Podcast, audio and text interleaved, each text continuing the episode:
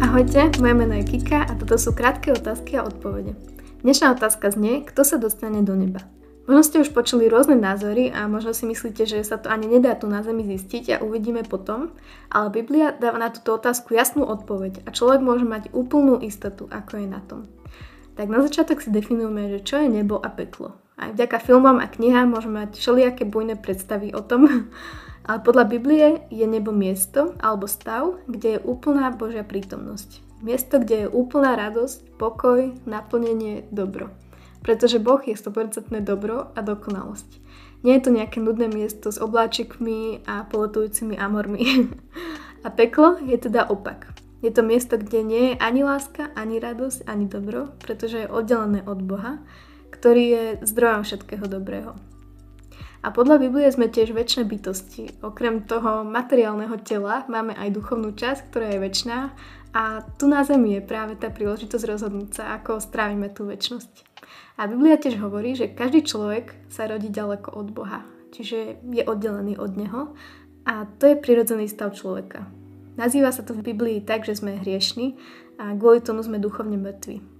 A myslím, že väčšina so mnou bude súhlasiť s tým, že keď sa pozrieme na to, čo sa deje vo svete, na tie vojny, hádky, politické manipulácie, ale aj do nás samých, keď sa pozrieme do nášho vnútra, tak zistíme, že prirodzená natúra človeka nie je dobro. A to by bolo ešte na ďalší podcast, že prečo to tak je. To teraz necháme.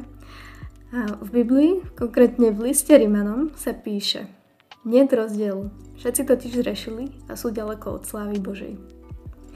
A ešte ďalší verš sa píše v liste Rímanom, lebo odplatou za hriech je smrť. A keď som hovorila, že každý človek sa rodí ďaleko od Boha, tak práve kvôli hriechu nastala tá obrovská priepasť medzi človekom a Bohom, ako sa aj píše v týchto veršoch. Oddelenie od Boha je také defaultné nastavenie človeka. A človek sa oddávna snaží prekonúť túto priepasť nejakými dobrými skutkami, tým, že sa bude snažiť byť dobrý človek.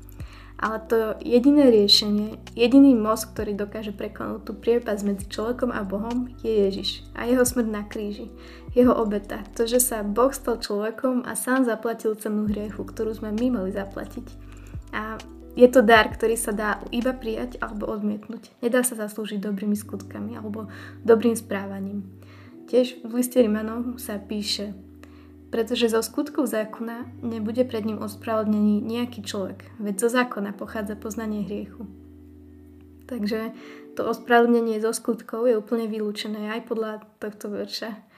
A tie verše o hriechu, ktoré som pred chvíľou čítala, majú aj pokračovanie.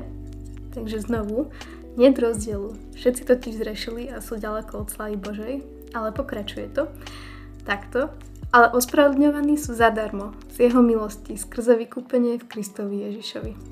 A milosť je nezaslúžený dar, nezaslúžená priazeň.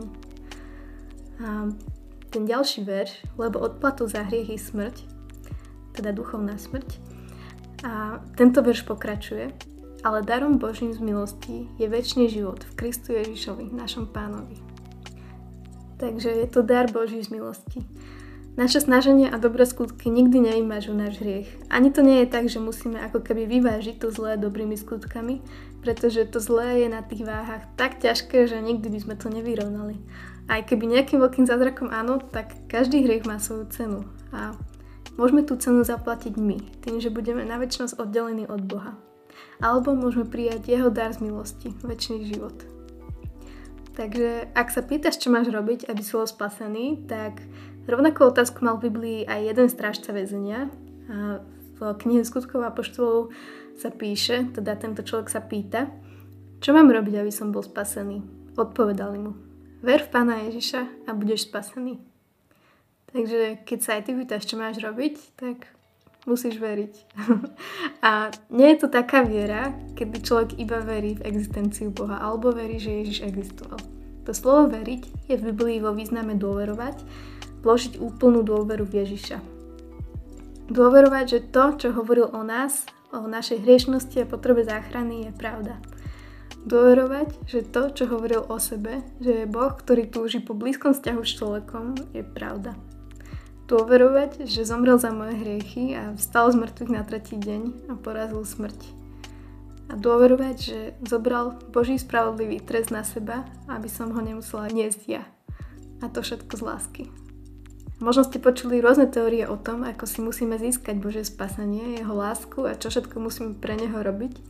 Ale biblická pravda je taká, že Ježiš spravil už všetko a ponúka ti dar väčšného života. Zadarmo. Naozaj zadarmo. Lebo neprišiel svet odsúdiť, ale spasiť. A ak ti to stále prípada ako sci-fi, tak prečítam ďalšie verše v Biblie, tiež z listu Rimanom.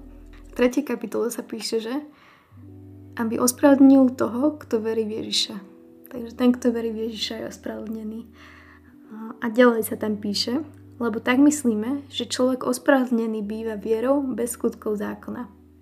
A ďalej vo 4. kapitole Abraham uveril a počítalo sa mu to za spravodlivosť.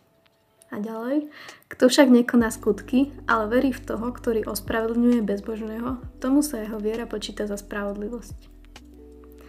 Takže človek, ktorý príjme tento dar väčšieho života z milosti a rozhodne sa vložiť dôveru v Ježiša a odozdať mu svoj život, tak ten človek má väčší život a môže si byť úplne istý, že bude na väčšnosť s Bohom.